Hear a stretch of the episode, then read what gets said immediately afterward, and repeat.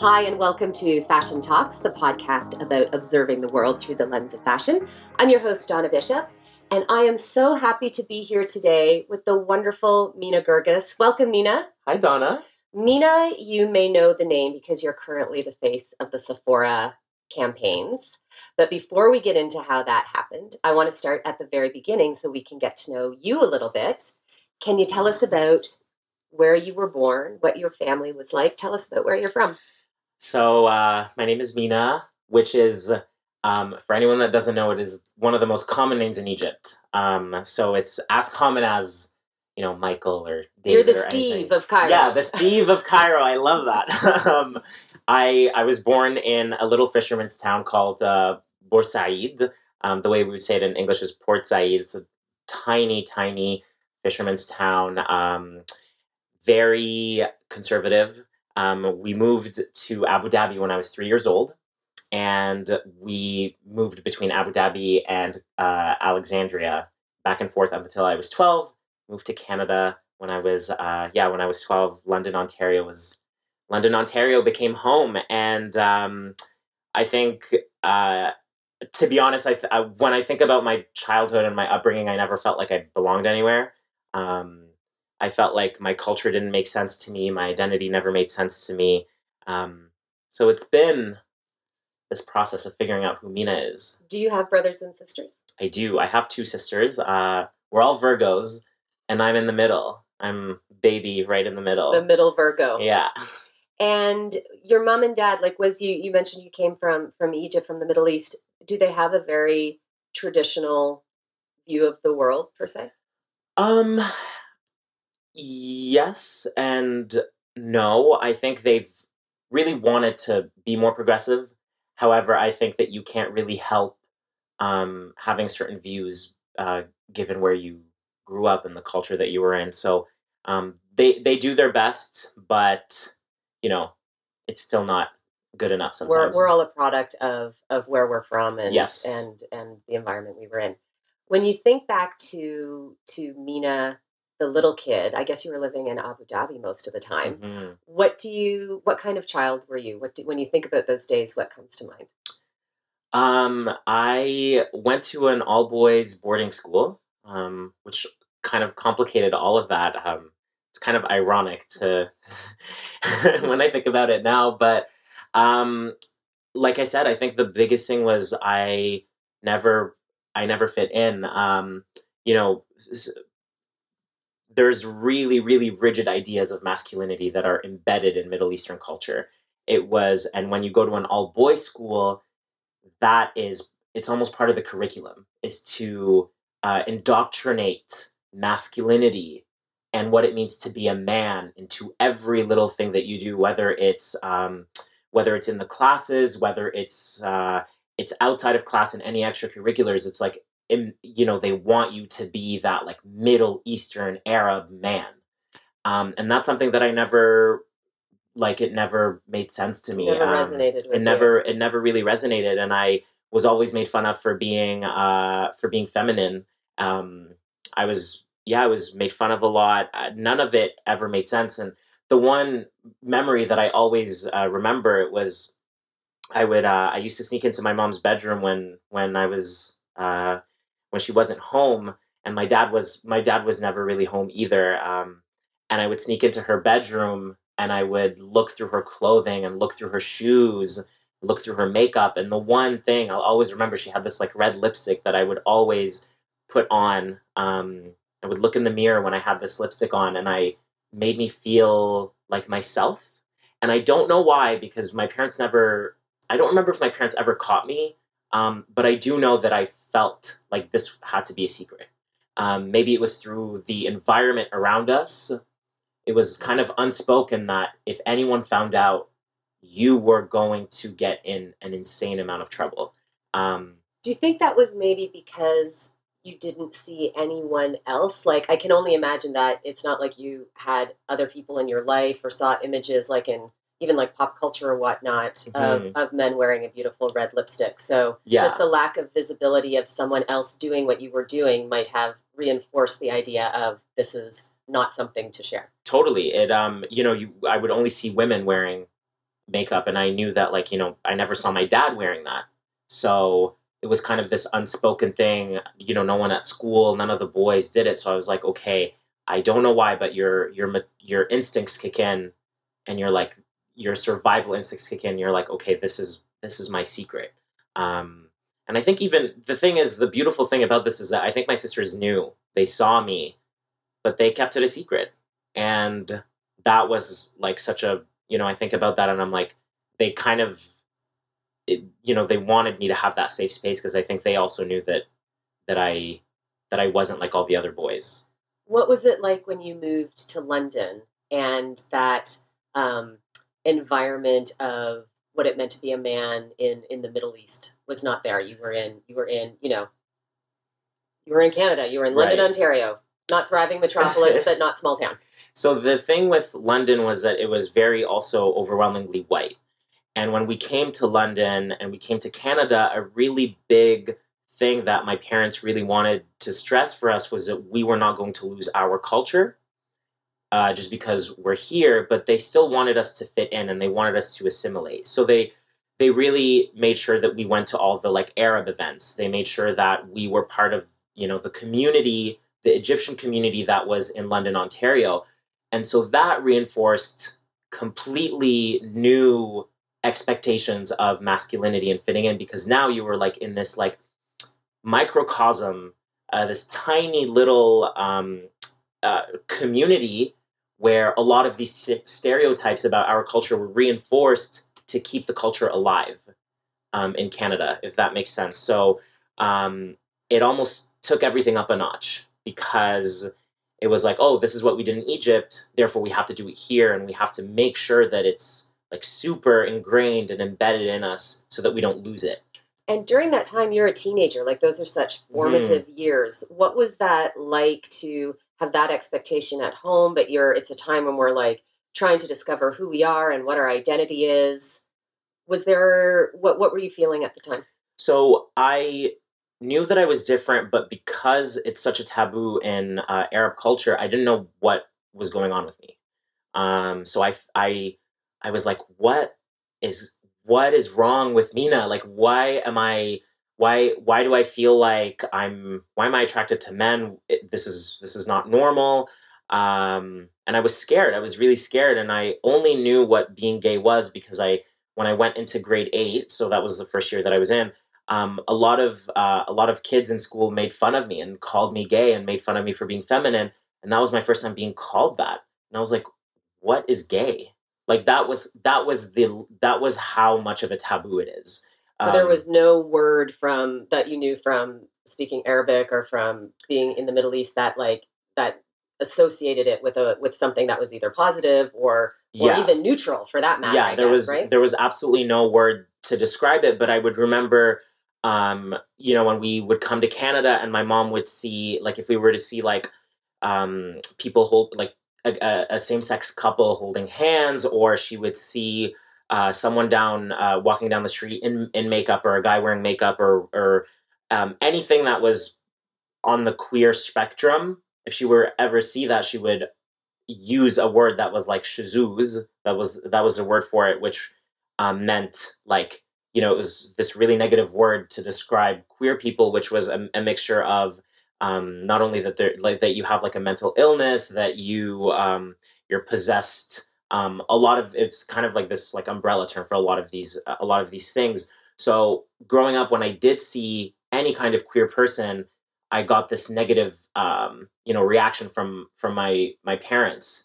And that's how i knew without even ever kind of having that conversation with my parents that if they're judging and other openly queer people that i couldn't be that um, i can't even imagine how heartbreaking that must have been.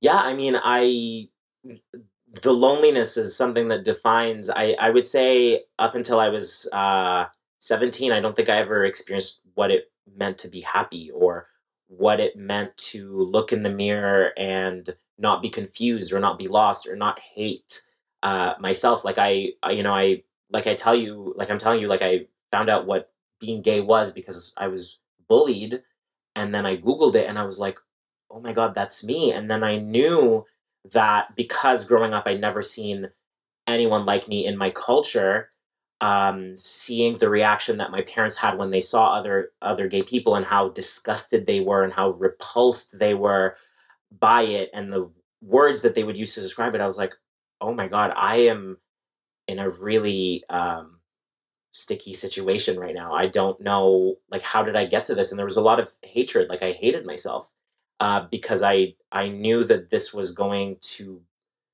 like that if my parents were going to get that reaction if they were going to start reacting to me the way that they were reacting to other gay people that it was just not going to be okay.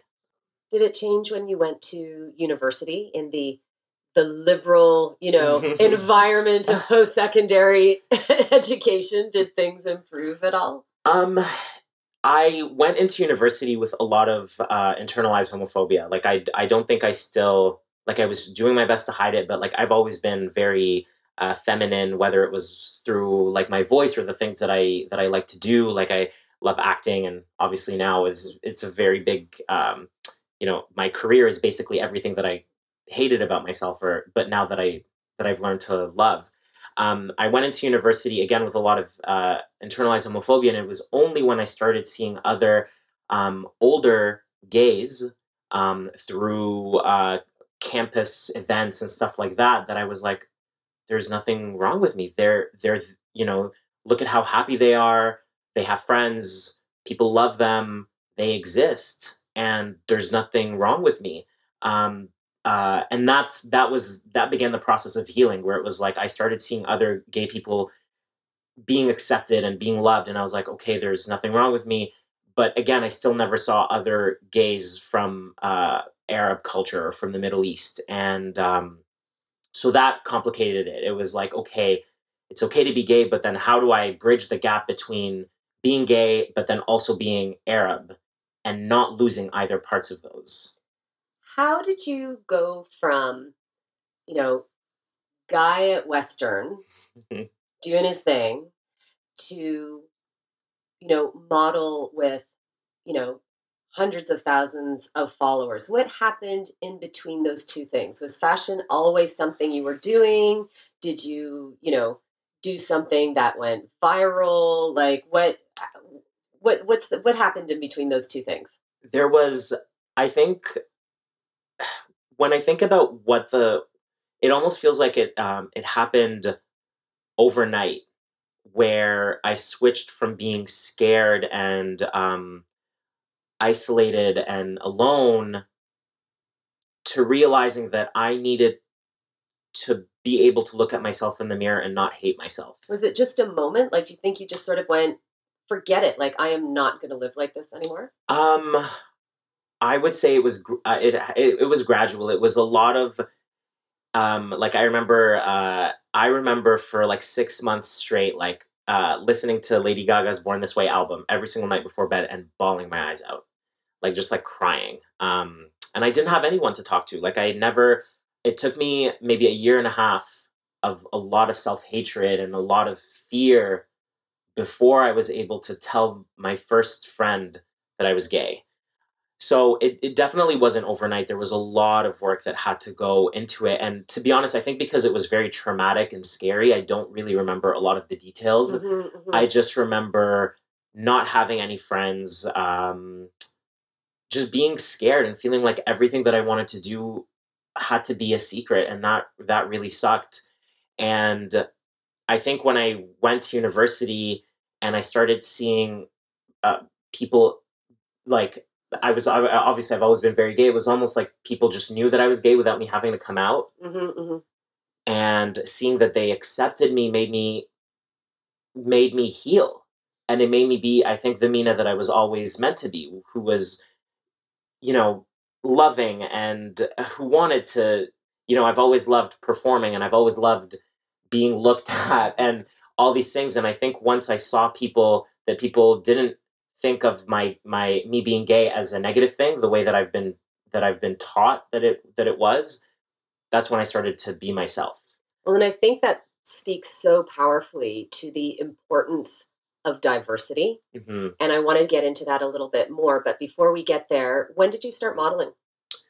I um so my journey with modeling is that again, uh, all comes down to representation and visibility. Um, I always wanted to get into modeling, um, but when I wanted to get into modeling, again, every single thing that I saw was, um, you know, all the men that are in fashion billboards and everything. They're skinny, they're white, they're very muscular. And so I felt like when I was uh, an 18, 19 year old kid who wanted to get into modeling, I was like, well, you know, I'm I'm a bigger guy. There's no way that I can that I can get into modeling. I have to my body has to look like that as a as a prerequisite. And the the sad thing about it is like you you know, I would look on I would research um, you know, modeling agencies and stuff and you see the kinds of, you know, they have pictures of like you know what your what your the pictures that you're supposed to submit are supposed to look like. The types are very yeah clear. yeah so it's very clear what they want and therefore i felt like i needed my body to look like that as a prerequisite before i got into modeling. And that took me down a, a really really toxic path where i developed an eating disorder and a lot of body image issues that i'm very open about now but um, i think the tipping point was it was earlier this year um, I would say like end of last uh, last year, I shared um, my very first post on Instagram where I opened up about my body image issues for the first time, and I shared with my audience like this is really scary because I don't see men posting pictures with their stretch marks, with their love handles, um, with their body unedited. Mhm. Um, this is really scary for me, but I feel like this is the kinds of these are the kinds of images that I needed to see to maybe so that maybe I didn't develop an eating disorder. Um, what was the response like when you It was when you posted insane. it was insane. Uh, I mean, Teen Vogue wrote about it, Paper Magazine wrote about it, um, uh, The Independent, Insider, all Vanity Fair wrote about it. It was a moment where a lot of people, for the first time, um, a lot of especially queer men, were like, "This is exactly what happened to me. This is exactly this is this story is exactly like mine." and um, that made me realize that I have this powerful p- platform. So what do I do with it? And I looked at fashion and I was like, I you know I still don't have a six pack, but like why? It's it's 2018. That's not the norm. Yeah, most of the world doesn't have a six pack. Yeah, and and you know there are men with different body types. How is it 2018? Um, and and this is still the norm. So um, I look at like being queer and Middle Eastern, uh, queer and Arab. I look at my body image issues and all the, the you know the constant thing between all parts of my identity is that I never I've never seen myself visible, and as a result, I developed a lot of self hatred and a lot of self doubt. So now I want to change that because I know that um, visibility and representation can save people's lives. Well, and Sephora is a powerful brand Yeah. and platform in order to do that with. Did the phone just ring one day? so uh, Hi, Sephora calling. well, part of my journey on Instagram was I tried to do the um, the makeup thing. I, um, you know, in all, the, I, you know, I wore a lot of hats on my way to get to to where I am today. So, I, you know, I made YouTube videos. I made, you know, I recreated celebrity photos, which is how I went viral and, you know, got my platform. There's a lot of hats that I wanted to wear. The common goal behind all of it was that I wanted to create that representation that I needed, however way it was. You know, whether it's through videos or through uh, through makeup, saying that like, hey, it is okay to be a man and, and wear makeup. Um, and uh, Sephora saw all those, you know, the pictures and the shoots that I did uh, last summer, and they, you know, they emailed me and they're like, we would love for you to be part of this campaign.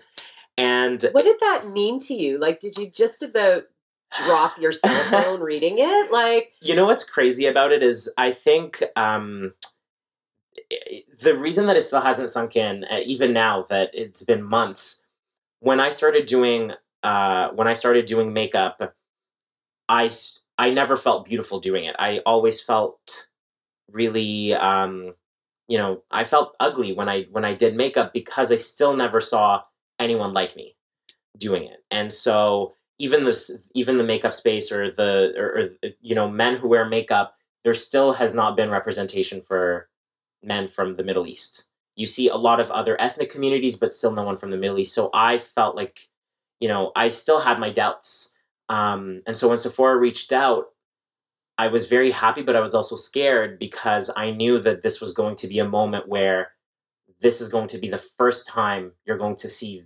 this um, this kind of identity.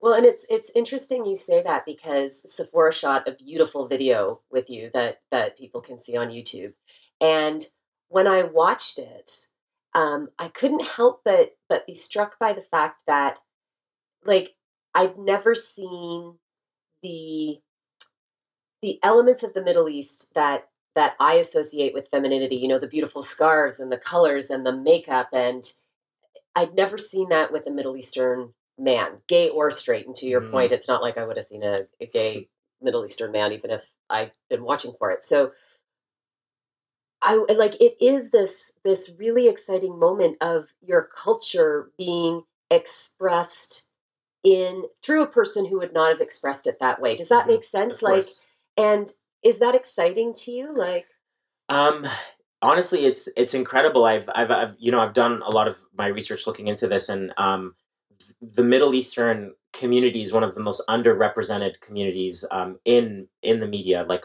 in everything. But then when you add the level, uh, you know, the added identity of being queer in Middle Eastern, there is no representation for for us. There is no other prominent um, queer Arab models or actors um, or people who are doing community work or anything like that.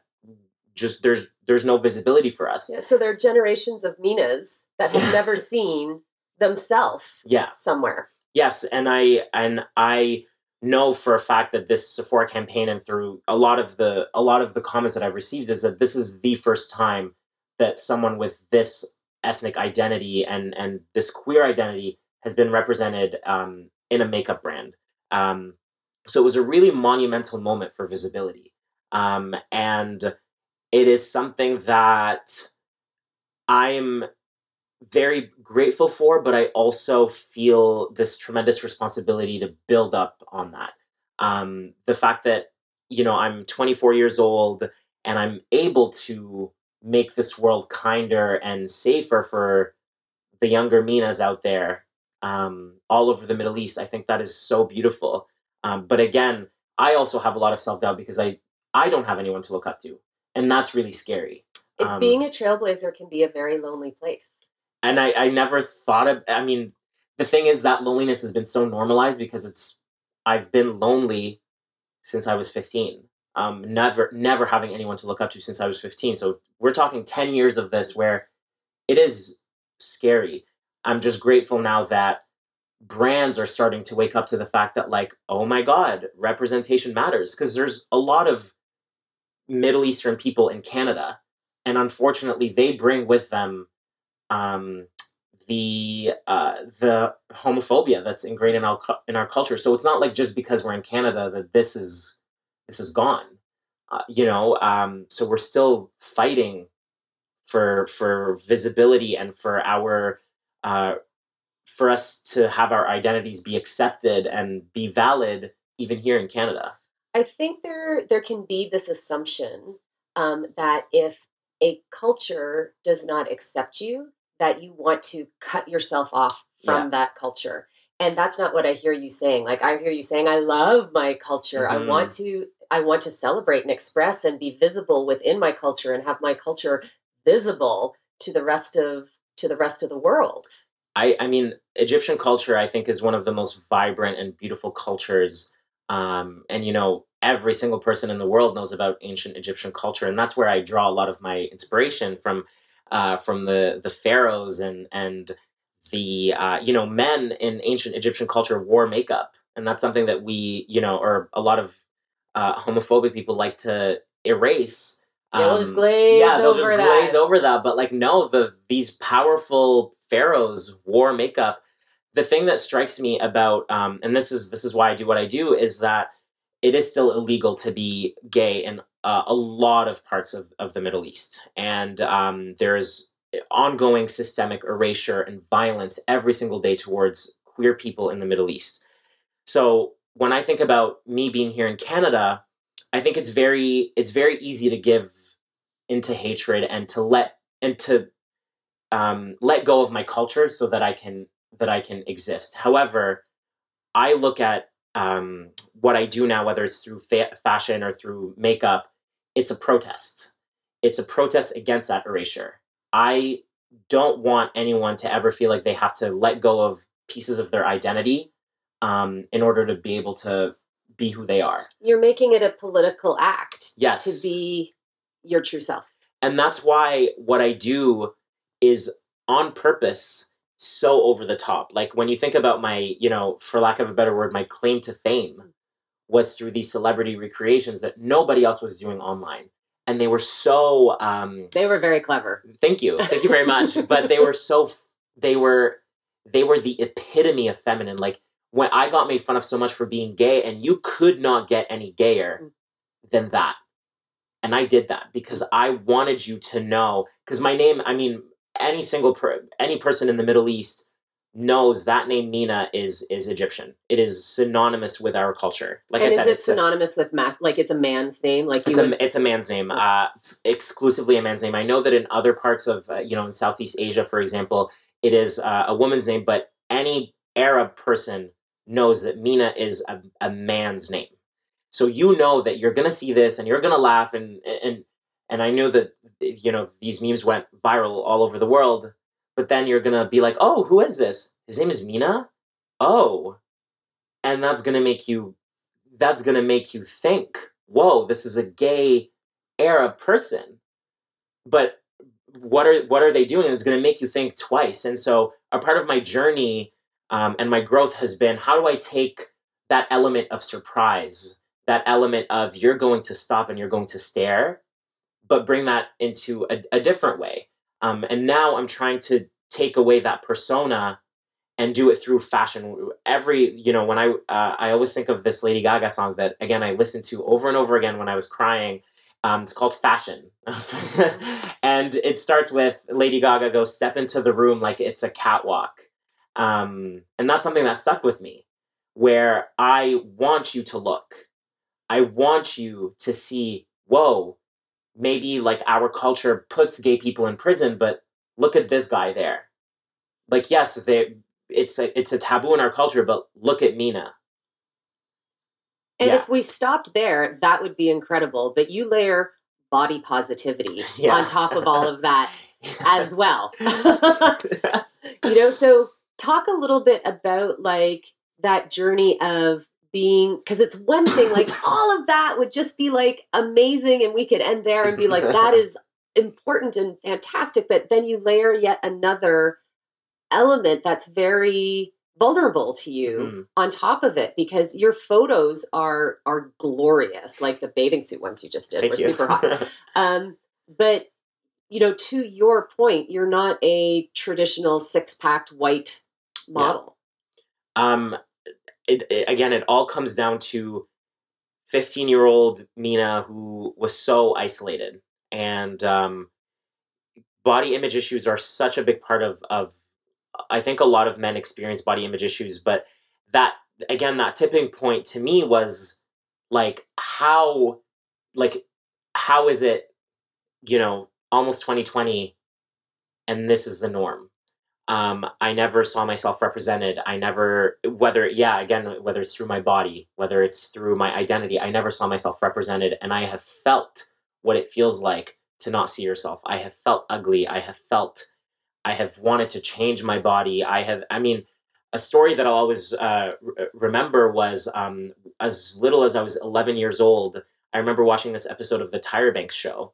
And she did this one episode where she was showing people uh, her audience telling them about a uh, the the donut where like if you if you uh, squeeze your stomach fat from either side it makes a circle around your belly button and that's a donut um i will find Oh, this Our networks Yeah, using their power was- for good, not. I mean, how crazy is that and i remember being as young as 11 years old talking to my little sister about how i wanted to save up money to get rid of my donut um, as little as 11 years old and that's something that always stuck with me was that we uh, we still live in a society that makes you feel like you need to be thin and you need to change your body and when i um, when i developed my eating disorder i never loved myself and i that period between 18 and 20 years old um, I wish I could take those years back because I hated my body.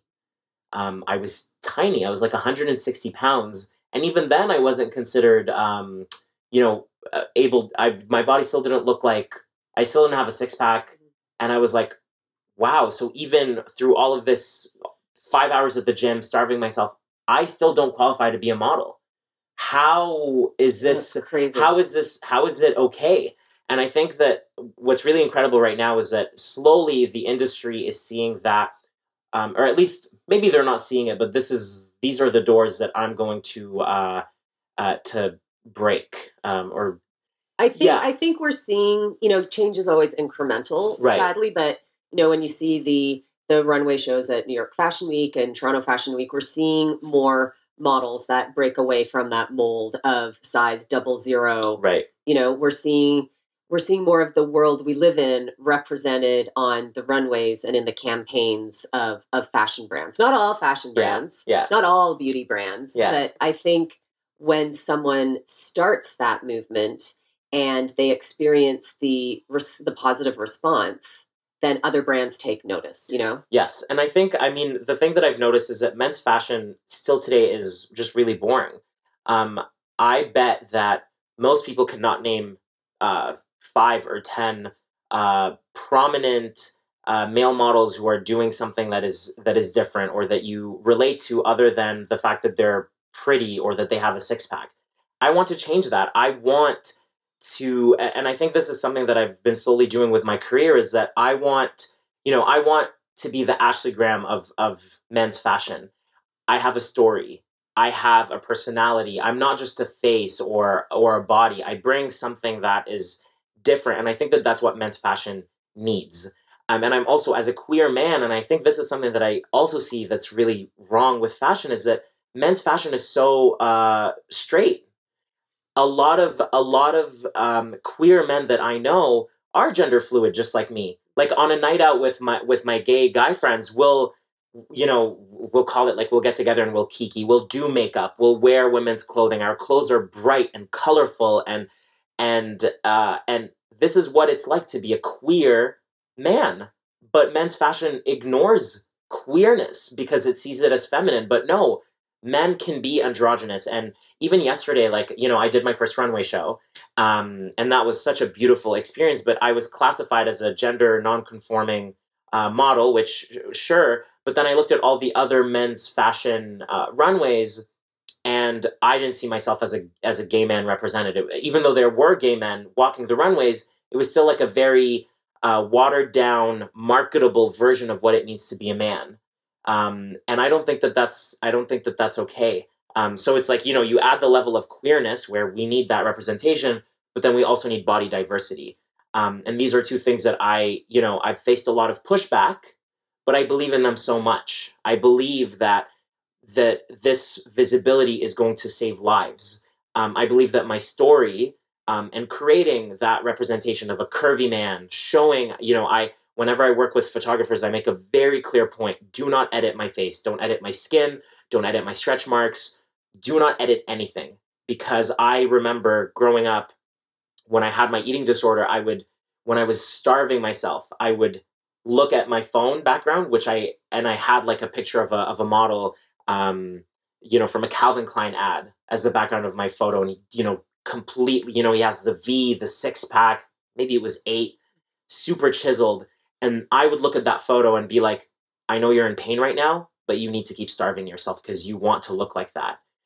And that is what I don't want any other young person to, to ever experience. Um, so just like, you know, fashion brands may not see the value in that, but I have 100,000 followers on Instagram. So if you're not going to give me the platform, um, it's like with my most recent makeup, or sorry, with my most recent uh, swimwear, you know, campaign, I was like, it's 2019. Every single campaign that I saw this year was with a skinny guy with a six pack. I'm just going to make my own. And I had a friend shoot that. Um, and I had this idea about being, um, you know, up in the sky um, because we always put men who are skinnier and muscular at, on a pedestal and we always we think of them as otherworldly and i wanted to create that otherworldly kind of you know this uh, this beautiful greek kind of greek god you know feeling, but with a normal body um, with stretch marks to show you that that is also beautiful. So until a brand wakes up and is like, "Hey, we see the value in this," I'm going to create, keep creating that representation myself. Mina Gerges, you're going to change the world. if people want to find you on Instagram and follow along in their journey, where can they find you? Uh, at it's Mina Gerges um, on all forms of social media and we'll put that on the Fashion Talks website as well as well because it's M I N A G E R G E S. Yes. Right. Yes. You can follow me at This is Donna B. That's just the letter B and Fashion Talks Pod. Big thank you to Kappa, our producing partner. Until next time, I'm Donna Bishop. Thank you so much for being here, Mina. Thank you so much, Donna. Such a pleasure.